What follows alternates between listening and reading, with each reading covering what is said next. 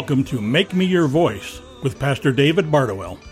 These messages are intended to deepen your faith and trust in a living God who speaks to us with hope and reason.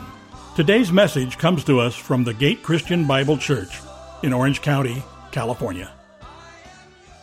Horatio Gate Spafford, he was a lawyer and he had five children and he had a flourishing business. His wife's name was Anna and they were committed Christians and they would regularly open their home to traveling evangelists and pastors, including the famous Dwight L. Moody, who came over their house.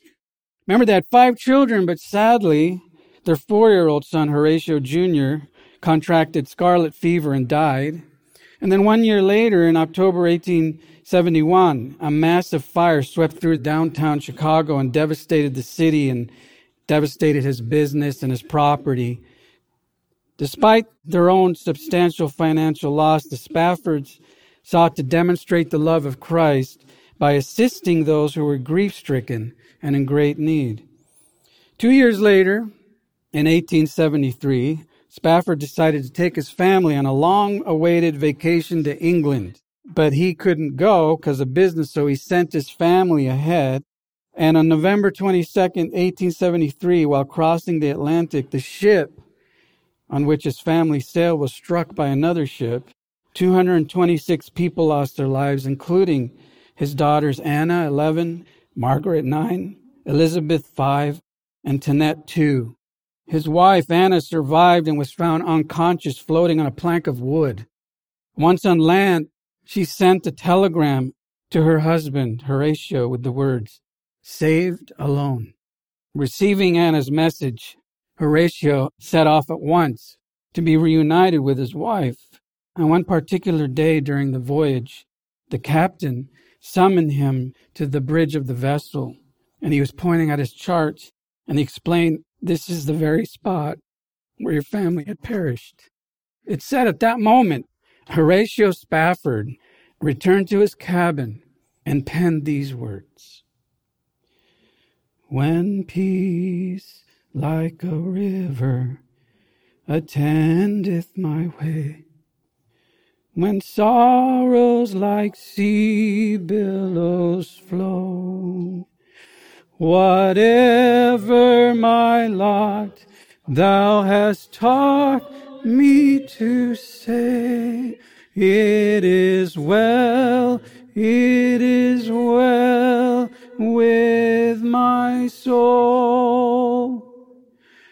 It is well. It is well.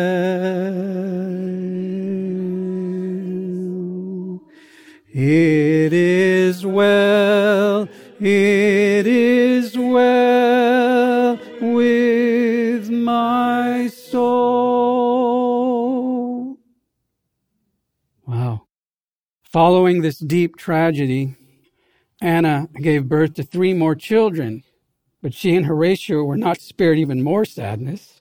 February 11th, 1880, their only son, Horatio, named after the brother who died, died at the age of four. And one of the ministers who was traveling with Anna remembered her saying these words God gave me four daughters. Now they've been taken from me, but someday I'll understand why. Why do bad things happen to good people? What do you do when your life falls apart?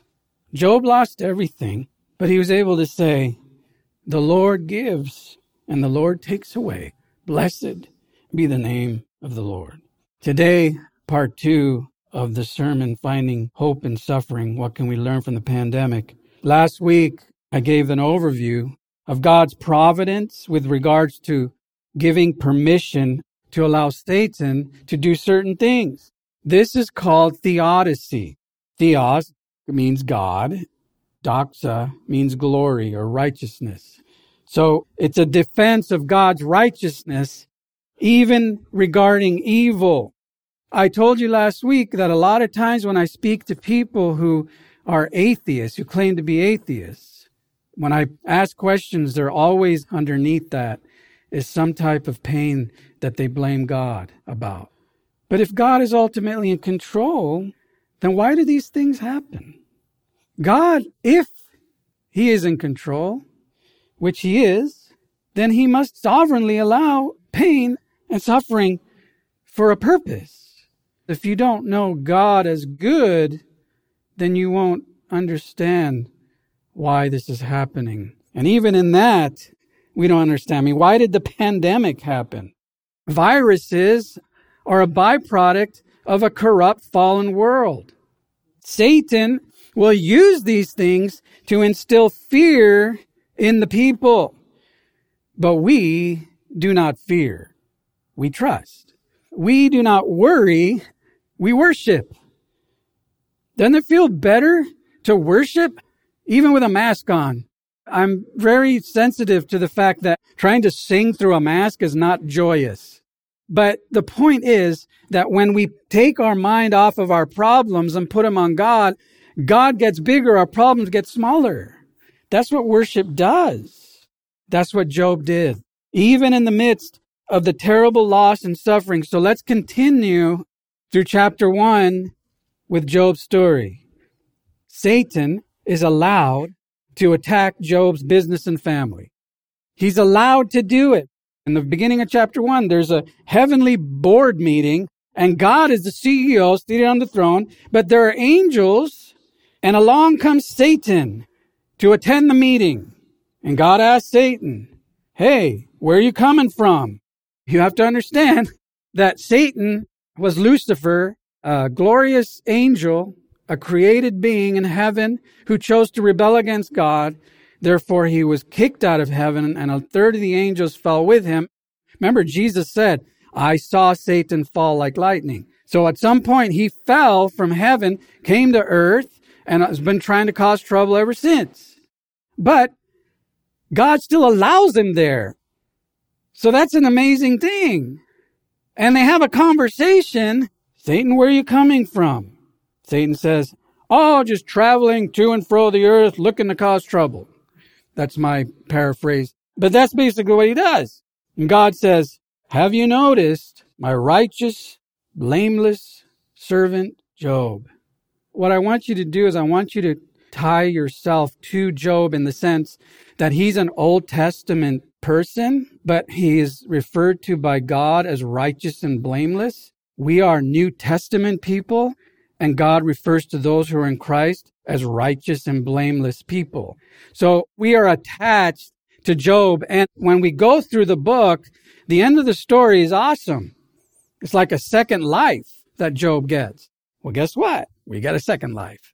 Whether it be here where we are blessed and rewarded for what we've lost or there, it's a second life.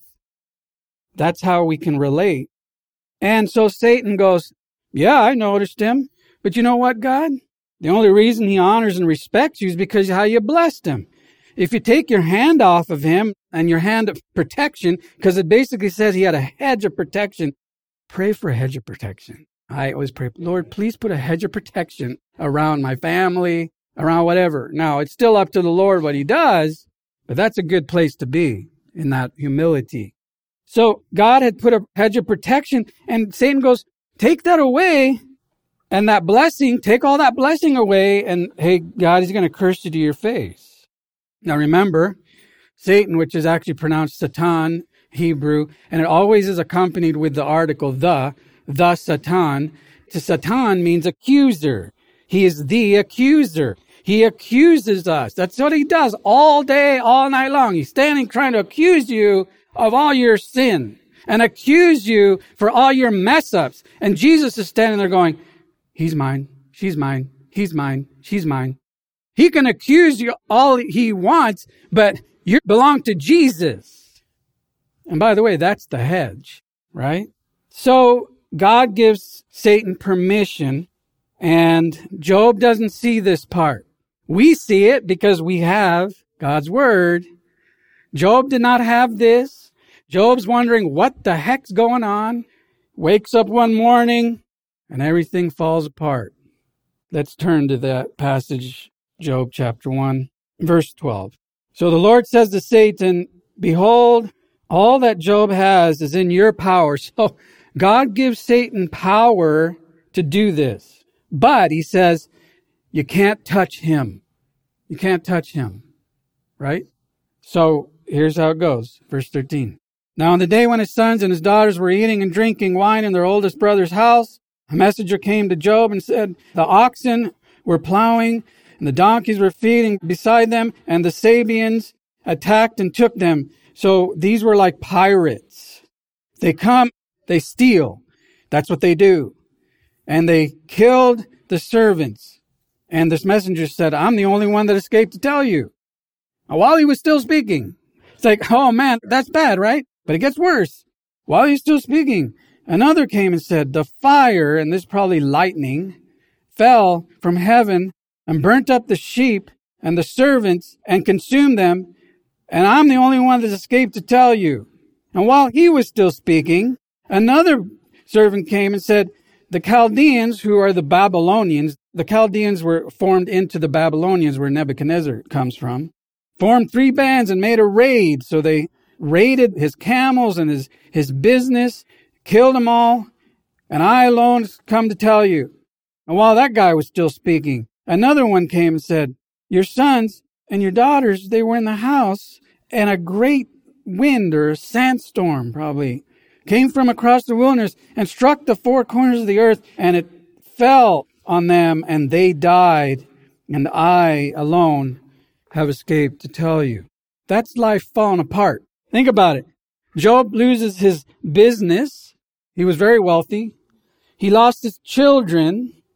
And what we can learn from that is that Satan has power over certain things, which include weather phenomena and people, right? Because he uses people, the Sabeans and the Chaldeans, and he uses weather, fire, wind to destroy. Now, isn't that interesting? Because what's Satan's motto? I mean, how's he described? What's his purpose? Kill, steal, and destroy. And that's what he does. He is referred to as the God, small g, of this world because he was handed over the keys to the earth by whom? Adam and Eve. Oh, here you go. You want it? Go ahead. We'll believe you, not God. Take the keys. Here's the good news though. God is still in control. And one day, Jesus in Revelation takes the keys back. And on the cross, he defeated evil. It says, when he died on the cross, and then when he rose from the dead, Satan has no power over you with regards to the two things he used to sin and death. There's nothing good, though, about what happened to Job. We can't sit here and go, oh, that's good. It's not good. It's bad. And like I said, we can see from a 30,000 foot view and go, oh, it turns out good. As Joseph says to his brothers, what you meant for evil, God meant for good. It doesn't say God used it for good. He meant it for good. So that 17 years of Joseph's life, when everything was going south, God meant that for good because when it was done, Joseph was the one that saved his people. Jesus suffered immensely. By the way, remember he was tempted by Satan, right? But Jesus didn't fall for him, that lie. He suffered, but yet what Satan meant for evil, God meant for good to save us. Why are these things going on? Unfortunately, I don't have the detailed answer as to why certain things might be going on in your life. I don't. God does.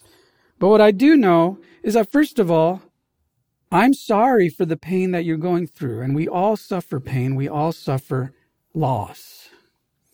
I think there's nothing worse, though, and I can't imagine how Job felt to bury his own children. But everybody suffers to some degree. And what I do know as well is that I'm not going to sit here and diminish your suffering because it's your suffering. Nobody feels what you're feeling except you. And I can come alongside you and tell you that even in the midst of that, God is working in your life. You might not know the details of why, but do you know who? Because you might not know why. You know Him. So then the what is going on in your life, maybe it has a little more perspective. And as Horatio's wife Anna said, Someday I will understand. One day we'll understand. But Job lost everything because God allowed it. But like I said, Job gained everything and more in his second life because God blessed him. We as believers will suffer. We might lose everything, but if not in this life, our second life, we will gain it back and more. And if you don't have hope for a second life, you will not have the hope to cope in this life. Secondly, Job loses his family and his health.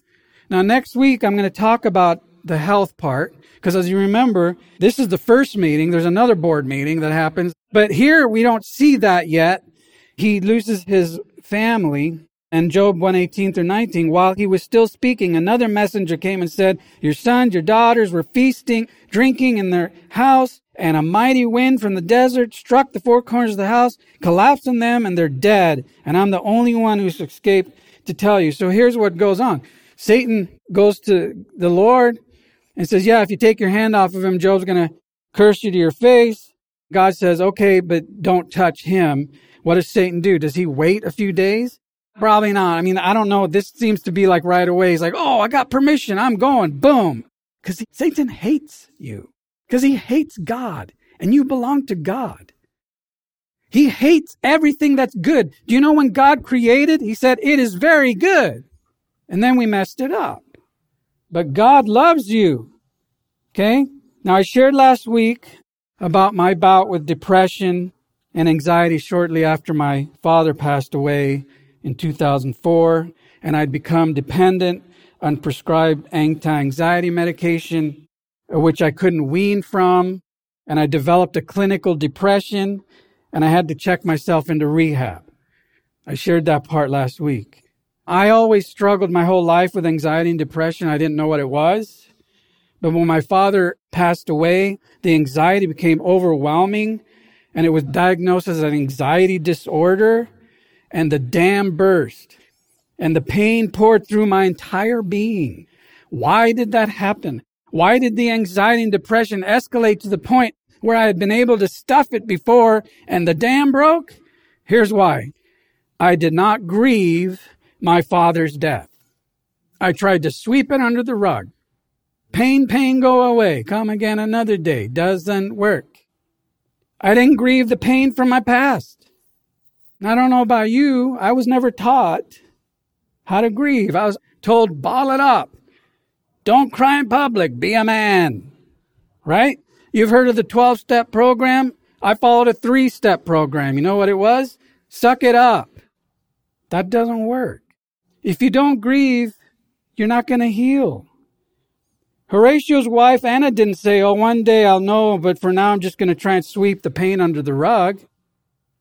Job didn't say that either. He grieved.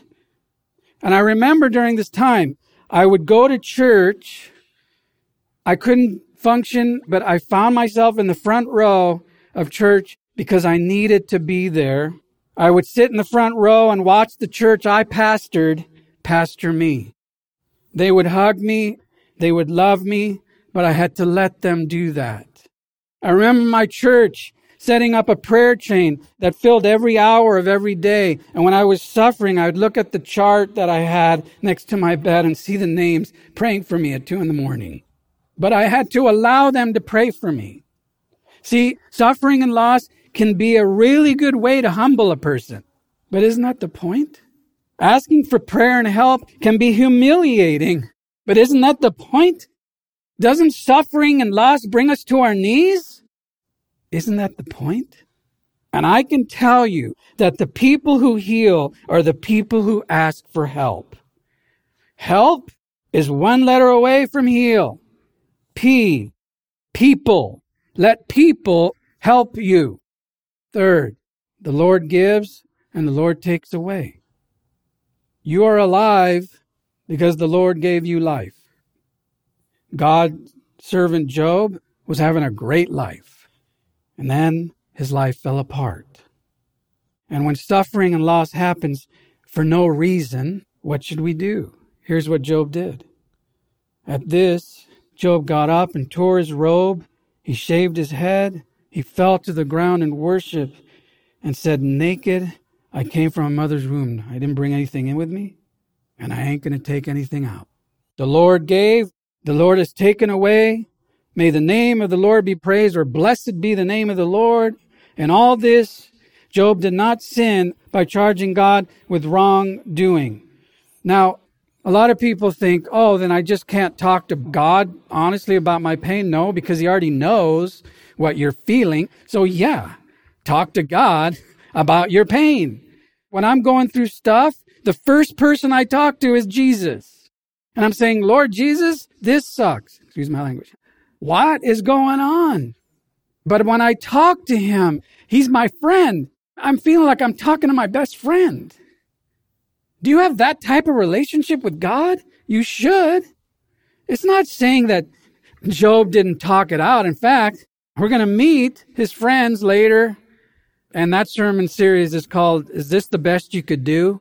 Now, in the end of the book, it's awesome because Job's trying to tell God how, you know, what the heck is going on? You know, what are you doing? And God just gives this dissertation about Job. Were you there when I created the world? Were you there when I made this animal? Were you there when I saved these people? You know, here's the thing. I always wonder how much has God hedged me from that could have happened? But he grieved because tearing his robe, shaving his head was the way that that culture expressed deep grief. He didn't hold in his pain. He's humiliated. Suffering alone, his wife lives, and he worshiped he went to church.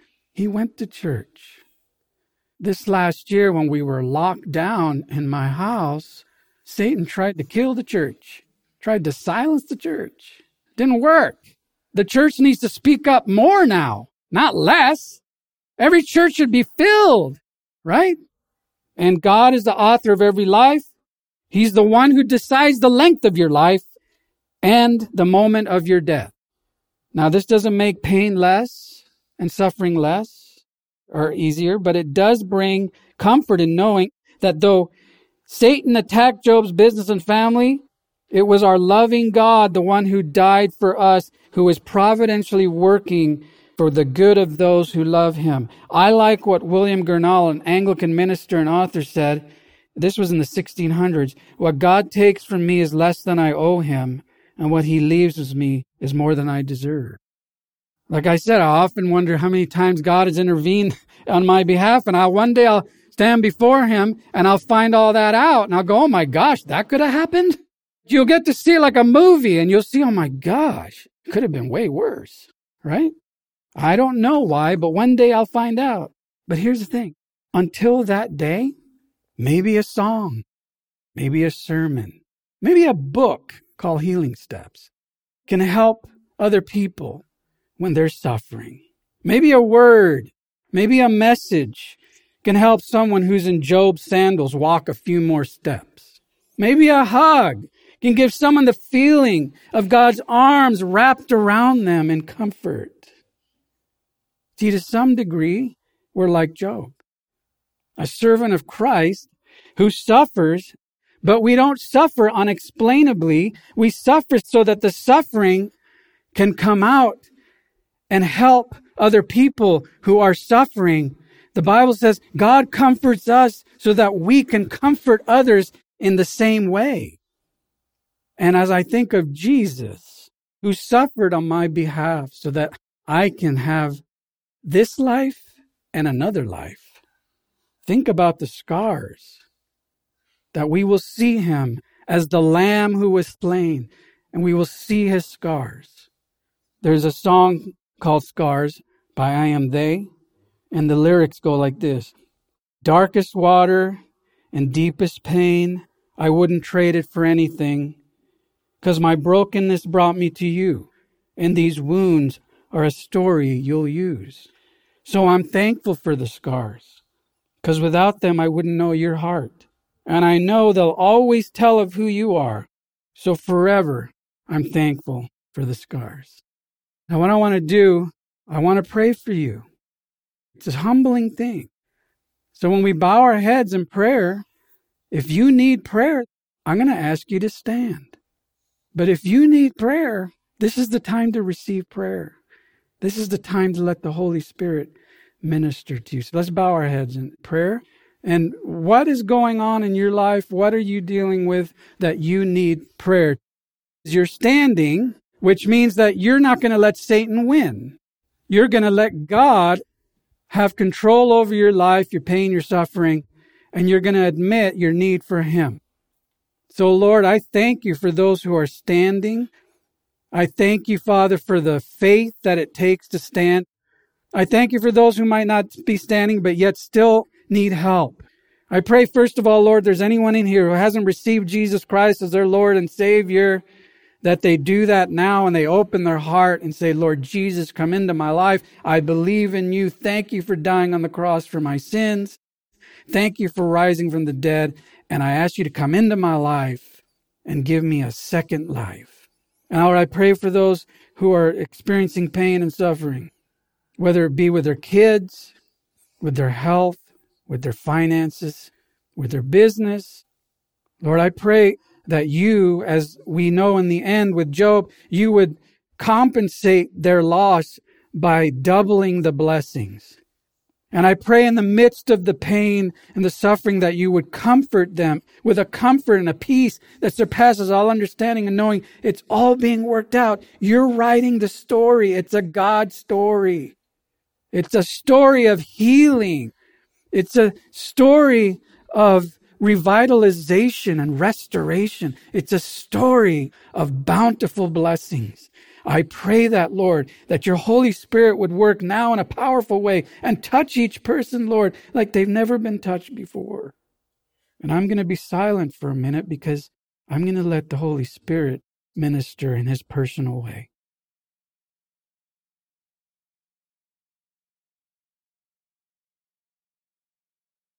Lord Jesus, I feel your presence. And even though it's not about feelings, it's so good to feel your presence. Even when we don't feel your presence, we know you're with us. But you're here in a powerful way, Lord. I've heard the saying that God never wastes a hurt. It's so true. But Lord, hurting and going through these types of things can be devastating. So I thank you for the compassion I thank you for the mercy. I thank you for the forgiveness that you offer us, and that in Christ we will rise. We will rise. In Jesus' holy name, amen. Pastor David Bardowell's message reminds us that God speaks to us with hope and reason so that we can be His voice in this world. Please join us again for Make Me Your Voice, a ministry of the Gate Christian Bible Church in Orange County, California. We would love to have you join us for a Sunday service. For more information or to find our location, please visit thegatecbc.com.